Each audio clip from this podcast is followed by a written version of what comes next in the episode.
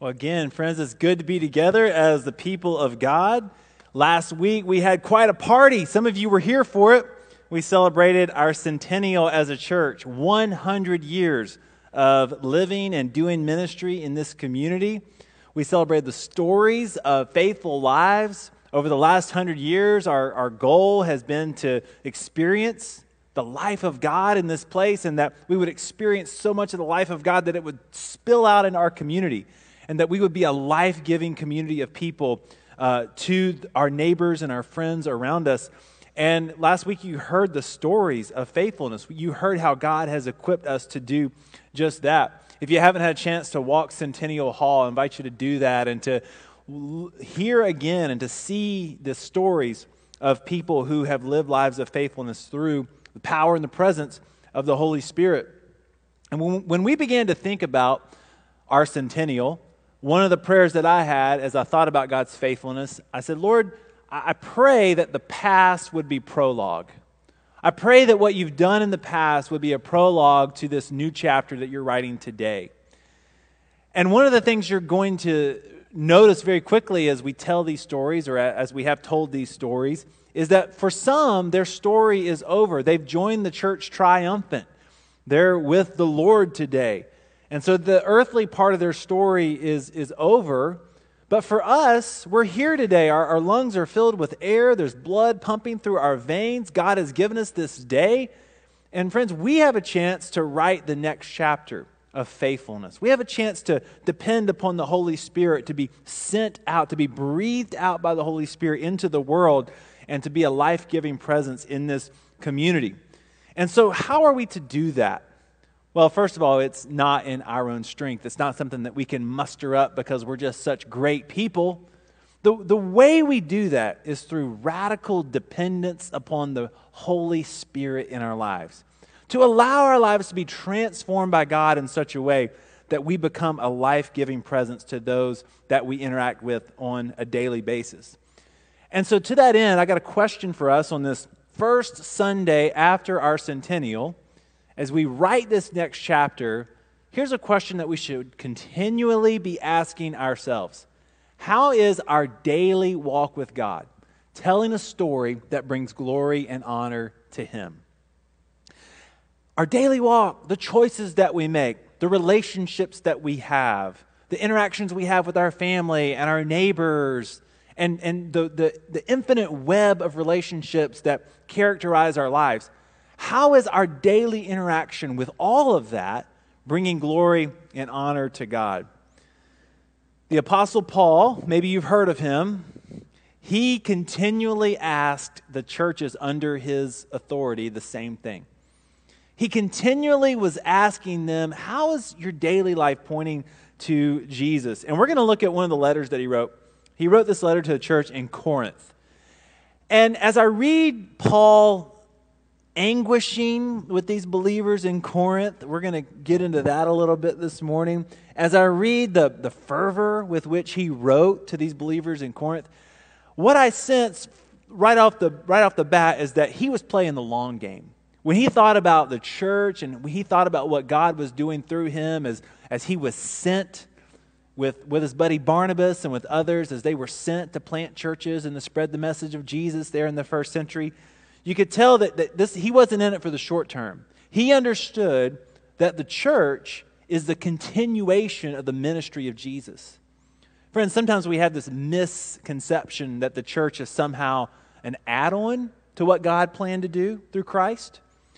Sometimes the church has been called this great parentheses in between these movements of God. And I, and I just want to correct that for us. That's, a, that's a, a terrible way to think about the church. Because the way the scriptures portray the church is, is that Jesus ascends to the Father and he commissions the believers to, to go, to, to continue this ministry that I've modeled for you. Wait for the gift that I'm to give you, the Holy Spirit. When the Holy Spirit comes upon you, you're going to be my body, you're going to be my hands and my feet. You're going to continue the things that I've been doing. And our brother Dr. Middendorf said it so well last week that the, the Sermon on the Mount is a great example of the constitution of the church. Friends, we are continuing this, this vision that, that Jesus has for his people. And so the church is not some add on, it's the continuation. And so Paul, he writes to the church at Corinth, and he's saying, You guys need to understand that, that, you, that you're called to embody the presence of Jesus in your community. There's a lot riding on your faithfulness. And so we're going to look at uh, one of his letters. It's called Second Corinthians. It's uh, 2 Corinthians chapter 5. We're going to be in verses 11 through 15. I'm going to read that for us in just a moment. And let me just preface it by saying one of the challenges we have when we read Paul's letters is you're listening to one side of a conversation. Imagine someone's talking on the phone. You're riding in the car with them, they get a phone call, and they start talking on the phone, and you only hear their side of the conversation. And imagine if that friend all of a sudden started saying some things very forcefully or very passionately, there'd be something in you that would like to, to that would say, boy, I, would like to hear what's on the other side of that conversation. Like, what precipitated that? What made this person get so animated and so excited? Well, that's some of the challenges when we come to the letters of Paul, any of the epistles there in the New Testament. We're only hearing one side.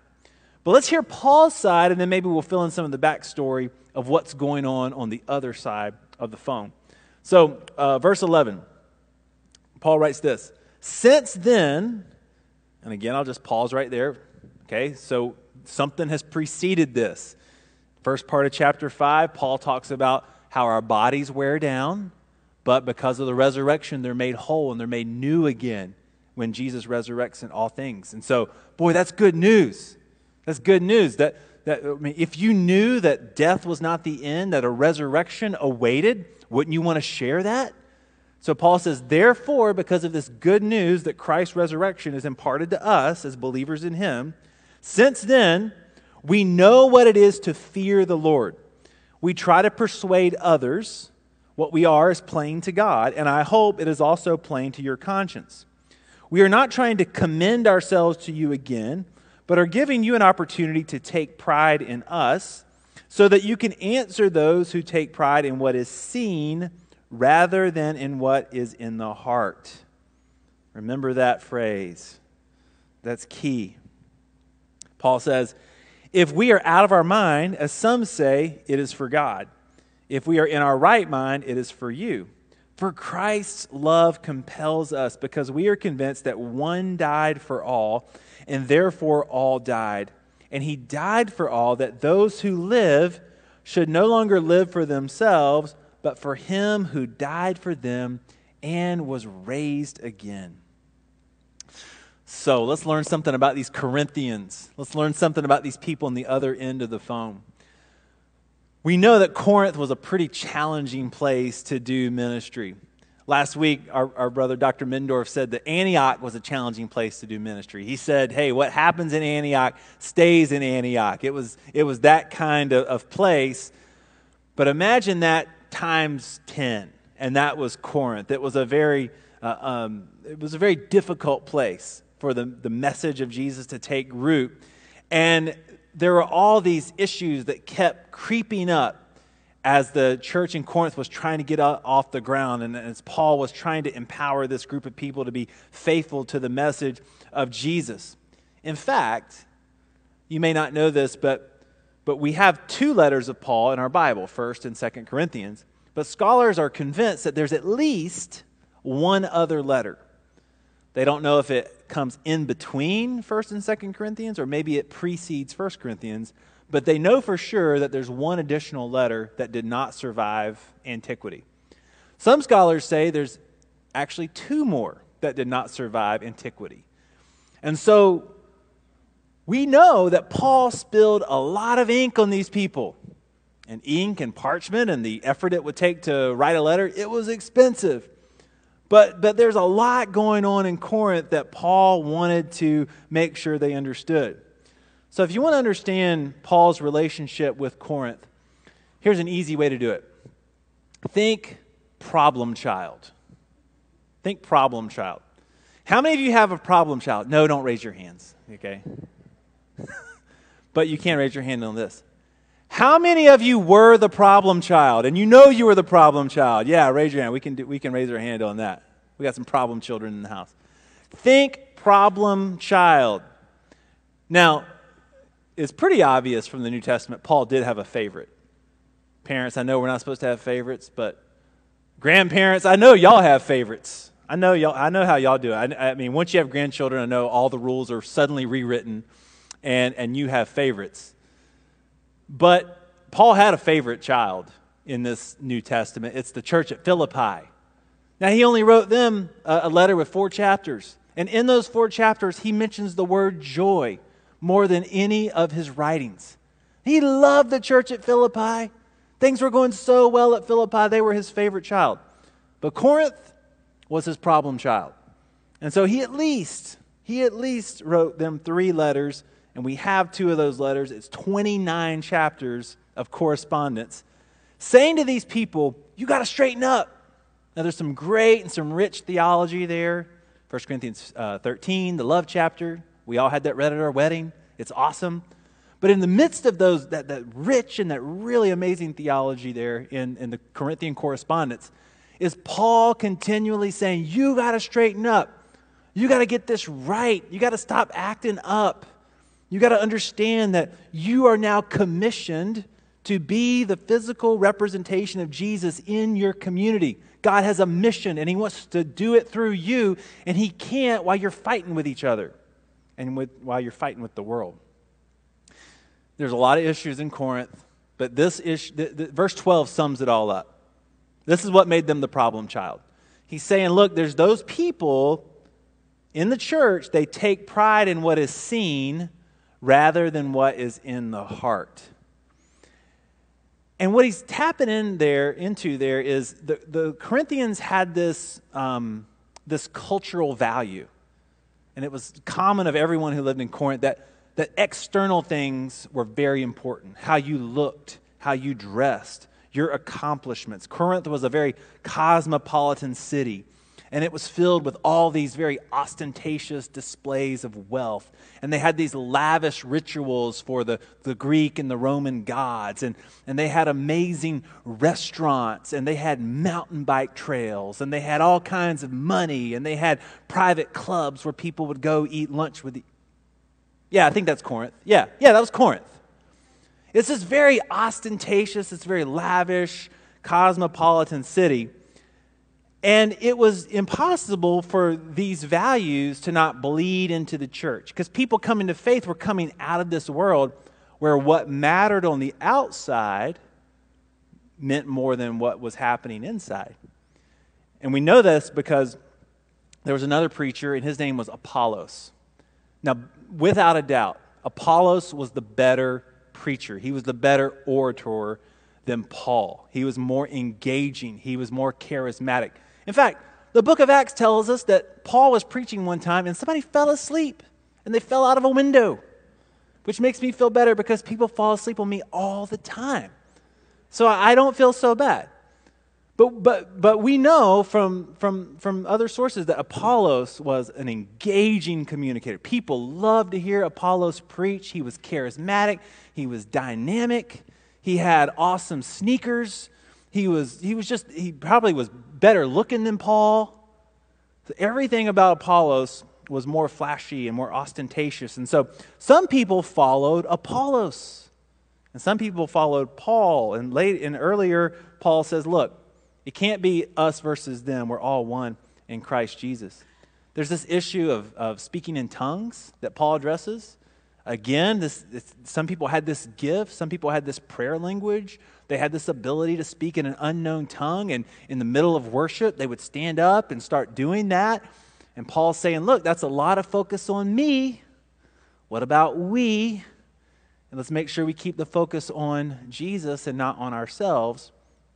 And so there is this, this real sense that we're going to take pride in what is seen rather than what is in the heart. And it's important for us as we think about telling the next chapter of our story. Is it possible that we might do the same thing? Is it possible that we might base our story on these external things rather than what God is doing in our heart? I was at the beach this not too long ago, and we were all set for a, a, long day at the beach. We had our camp set up and coolers and chairs, and we were ready just to be there for the duration and enjoy the ocean. And right next to us, uh, a group of young people, uh, they set up and they had their tent and their chairs, and they were all getting set up. And uh, about halfway through the day, I was I was there enjoying the day, and I heard next to next to us, uh, there a commotion started and what they were doing, there was this, there was this one young man, and they were daring him to eat something. And I think it was something really hot. I think it was like a ghost pepper or something. And they were like, come on, man, you know, do it, eat this, eat this. And, and they were, you know, trying to get this young man to do this thing. And, and he's like, no, I don't want to eat it, you know. And, and uh, I was sort of really kind of piqued my interest. So I sort of, kind of started eavesdropping in on this uh, conversation that was going on. And the guy was just not going to eat the ghost pepper. He's like, no, this is dumb. I'm not going to do it. And then finally, somebody said something that convinced him to take the challenge. They said, Come on, man, do it for the gram. Okay? And um, so, for those of you that don't speak Gen Z, let me be your translator this morning, okay? So, when someone invites you to do it for the gram, uh, that me this is a common expression that is said when trying to cajole someone into doing something foolish so that it can be disseminated on the social media platform known as Instagram.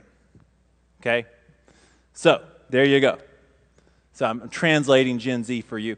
Uh, actually, the easier, if you're a boomer today, the easier thing for me to have said would have been do it for the gram means a triple double dog dare you. You with me now? It's the same thing, okay? Come on, man. Eat the ghost pepper. A triple double dog dare you. Do it for the gram. Oh, that was it. It was on then. He ate it. They filmed it. He went crazy. There wasn't enough water to quench whatever heat was going on in his mouth. Everybody laughed. I laughed. I'm telling you the story today. But it, it, underscores something about the way our culture's changed. Man, we're doing some crazy stuff. We're putting it on social media. And I think about how social media has changed our lives. On the one hand, it solved the problem of how do I get all of my friends together in one place? It solved that problem. But on the other hand, it created this problem of, oh my goodness, my friends are all together in one place. it, is, it is truly a, a double edged sword. And it has affected the way we think about our lives, the way we tell our stories, the way we think about ourselves, it has, in, we, we already compared ourselves to others based on external things. And social media does nothing but highlight external things how we look, the places we go, the experiences that we have. It highlights all of these things, and it makes our natural human tendency to compare ourselves to others, it exasperates that. And so we're always comparing ourselves to others. We're comparing our story to the story of others. When Scripture is saying something that never changes, culture will change, social media will change, trends will change. But what Scripture says is the real story of our life is that we are created in the image of God. We are fearfully and we are wonderfully made. We are exactly who God created and declared us to be. And it's good. It's very good. But I worry about how we're allowing this platform to change the way we tell the story of our lives. I read an article this week that, that says this Growing research finds that the more time spent on social media, the more likely a person will experience mental health symptoms like anxiety, isolation, and hopelessness. According to one recent study, high levels of social media use over the span of four years was associated with increased depression among middle and high school youths. And so we have this thing going on in our culture that highlights external things. And Paul is saying there's a real danger there because we can get focused on externals and we can neglect what God is doing in our heart. But even before social media, we had this thing called our resume. Man, the resume is that document that takes all of these external achievements, all these things that we've done in our life, it puts it on one page and it encapsulates our accomplishments and our achievements and the things that we've done. And don't hear me saying that, that resumes are bad or that your achievements are bad. It's a necessary currency for opening certain doors in our life. We, we need a well put together resume. We need this document to open these doors, and there are certain things that we need to have on there. And we work hard to, to curate this resume and to make sure it projects strength and our competency. But I mention this only to say think about how our culture places high, high levels of value on this one document. Think about how our culture takes this one document and says everything that you are, all of your achievements, kind of boil down to this 8.5 by 11 sheet of paper. And Scripture is saying something much different. Scripture is inviting us to build our lives on more than our individual external achievements. This always snaps into focus for me when I do a funeral or when I attend a funeral. Because, friends, I'll tell you, there is a marked difference between doing a funeral or attending the funeral of someone who spent the, the primary, someone who the primary pursuit of their life was to build that resume was to stack achievement on top of achievement on top of achievement. There's a difference between that person and the, and, and the, the person who said, you know what, my primary mission in life is not to stack achievement on top of achievement, but it is to build and cultivate healthy relationships. It's to invest in people and to invest in things that will outlast me. That always snaps into focus for me these external things. These, Paul says there's, there's this real tendency in the church, there's this real tendency in Corinthian culture to value what's on the outside and to neglect what God is doing in the heart. And so, what Paul is saying to them, what he's saying to us, is that the story of the world, this story of the world is not the story of our faith. The story of the world that places emphasis on all of these things is not the story of our faith. It's not who God is calling us to do to be. And so the world's saying, do it for the gram. the world's saying a, a triple double dog dare you. The world is saying, do it to pad the resume. And Paul talks about a different, compelling force in his life. And what is it? Look at verse 14. For Christ's love compels us. The resume, the attention on social media, the likes, the comments. No, it's Christ's love. Christ's love compels us because we are convinced that one died for all, and therefore all died. And he died for all that those who live should no longer live for themselves, but for him who died for them and was raised again. Friends, there's a story and I know there's a lot of stories in our world, but there's a story of a God who loved the world so much that he gave his one and only Son. And this one and only Son lived a sinless life, and he had done nothing wrong, yet surrendered himself to death. And because of his obedience, God raised him to new life. And because Christ has been raised, we too will be raised, and we have this hope. This is the story of the gospel. And it all revolves around Christ's love and God's love for the world. And what Paul is saying, that story is what compels me. That story is why I do what I do. It's not to bring attention to myself, but it is to exalt Christ, exalt God. This love compels me. This is the defining narrative of our lives. And, friends, I, I think if we're being honest with ourselves, that it's really easy for our self interest and our selfishness and our emphasis on the externals, the things that people see, it's real easy for those things to become the defining narrative of our life. Here's the hope for us with that natural inclination. Why, why is it that we feel that way? Well, Scripture teaches something about sin.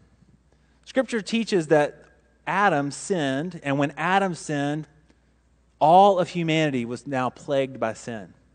And Adam is this representative for all of humanity. He, he, and, he and Eve commit this first act of disobedience, and this first act of, of disobedience means that now the whole world is plunged into sin and rebellion. And so Adam rep- is this representative for all of humanity. And, and what Paul says is that, that just as Adam sinned, he's saying Christ died for all. And let's unpack that for just a second. Sometimes people read that and, and, and they read that as if Christ is this substitute, that there's this punishment for, for sin, and, and that Jesus takes this punishment for sin. God was going to punish us, but instead he decides to punish his, his one and only Son in, in our place. And I can't say that there's anything unbiblical about that. I can only say that that's one aspect of what we call the atonement. So it's one aspect of thinking about what happens on the cross. But there's another aspect of what's happening there on the cross. And I want us to think just as Adam was this representative for all of humanity, Christ does something for us. He dies for us. All of that sin, all of that selfishness, all of that, that self interest, all that self interest that we have, even though Christ had none of that, he crucifies that and nullifies that on, his cro- on the cross.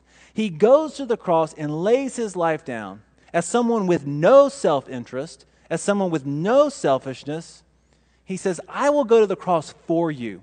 I will take all of that and crucify it on my cross to demonstrate for the world what selflessness looks like.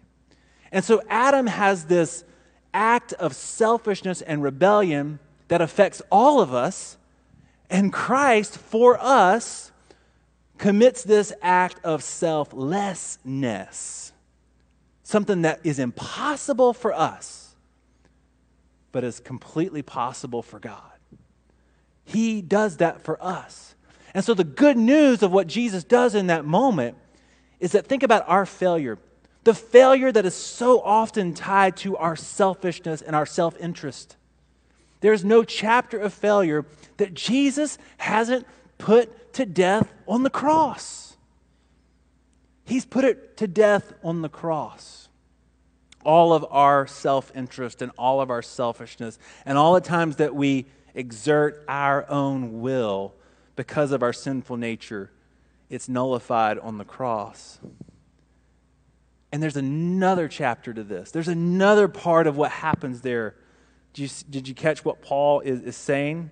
And he died for all, that those who live should no longer live for themselves, but live for the one who died for them and was raised again. Oh, friends, here's some good news. Not only does God take our selfishness and our self interest and nullify it by the sacrifice of Christ on the cross, the ultimate example of selflessness. But then, because of Christ's obedience, he's raised to new life, and Christ's victory over death is imparted to us. It's as if we won that victory as well when we put our faith and our hope and our trust in Jesus. And so, friends, there is no chapter of failure. Not only is it nullified by the cross, but it is redeemed through the resurrection.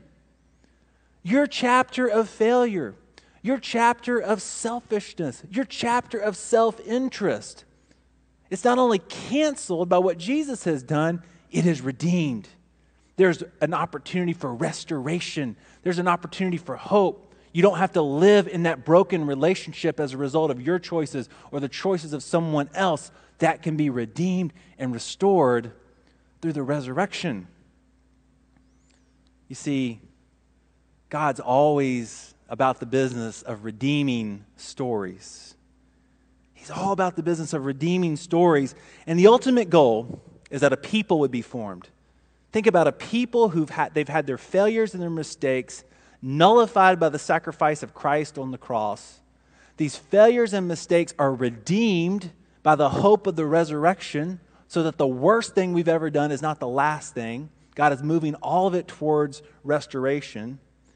And the ultimate goal, Paul says, look at verse 15, that those who live should no longer live for themselves, but for him who died and was raised again. that's the way we can live when we surrender our life to this story, this story of God. We surrender our life to that, and we no longer live for ourselves, but we live for a purpose that is greater than ourselves, and it all revolves around what Jesus has done. Friends, this, this snap, this idea of living for a purpose greater than myself, is snapped into focus for me as I thought about the story of some missionaries. There were five missionaries in 1956. They went to Ecuador and they were a part of a mission that was attempting to contact the Wadani people. The Wadani people lived in a remote jungle in uh, this, this rainforest area of, of Ecuador, and they had largely lived disconnected from the Western world. They largely had no contact with, with the outside world. And among these five missionaries were, were two names that you might recognize a, a, a guy named Jim Elliot and Nate Saint. Nate Saint was the missionary aviator, he was a pilot. And in, a, in an effort to reach the Wadani people, uh, they built an airplane that would, that would be able to land on this little sandbar they had found in the middle of a river. And I don't know how someone goes about doing that, but Nate Saint found a way. And the ultimate goal was to, to go in, in there. It was only accessible by airplane, to land the plane and, and to make contact with the Wadani people. But the Wadani people, what, what they knew of them was they were hostile to outsiders.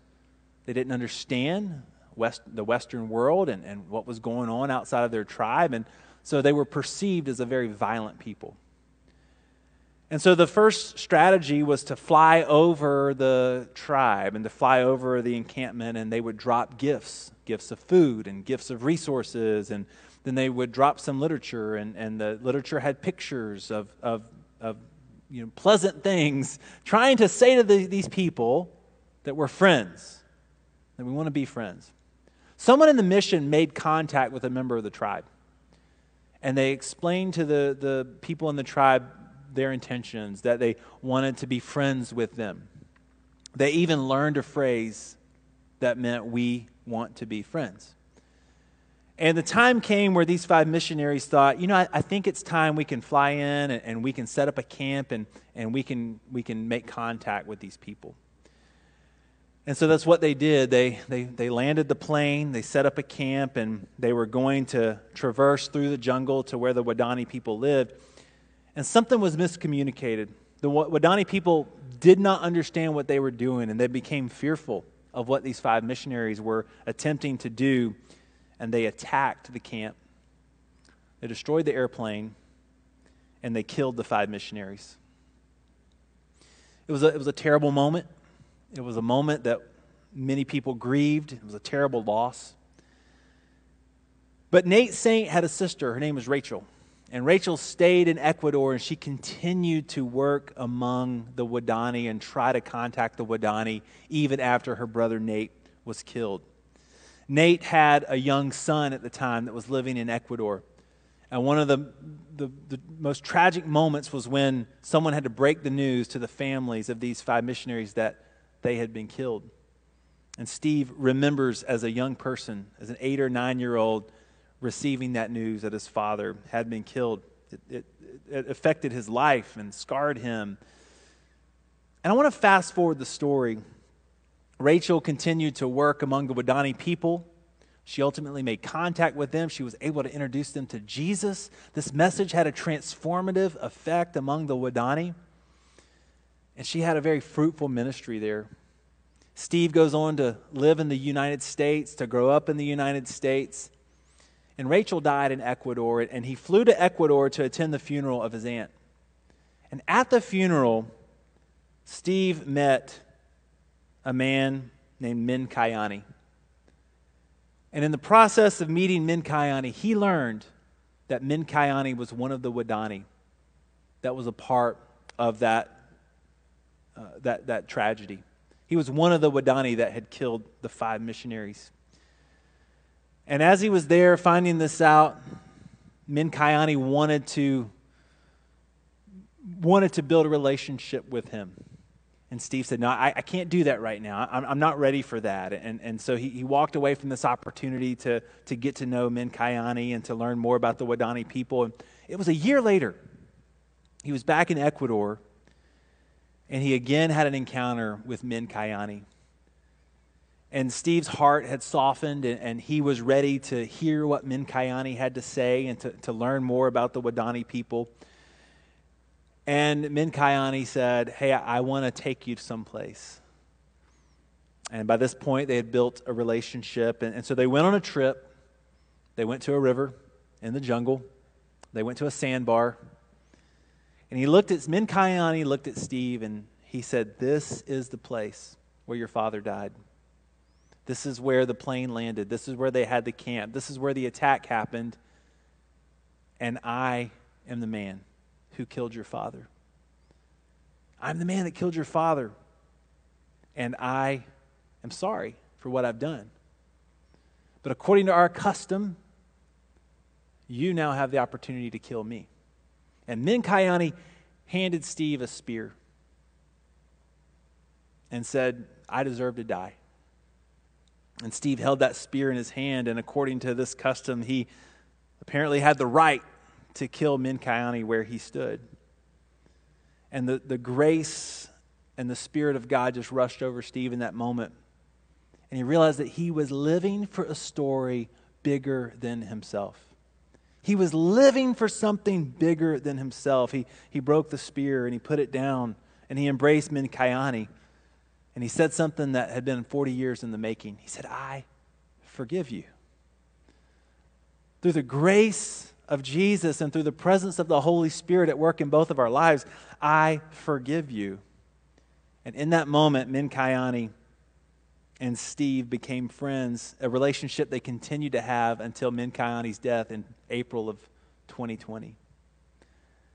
And friends, I tell you that story because it illustrates what happens when Jesus takes our self interest and our selfishness and he nullifies it on his cross. He takes our right to get even. He takes our right to exert our way, to get what we want. And he says to his people, This is not how you live. This is not what I want your story to be about. I want your story to bring glory and honor to me. I want you to live in a way not for yourself, but I want to live, I want you to live in a way that points to Jesus.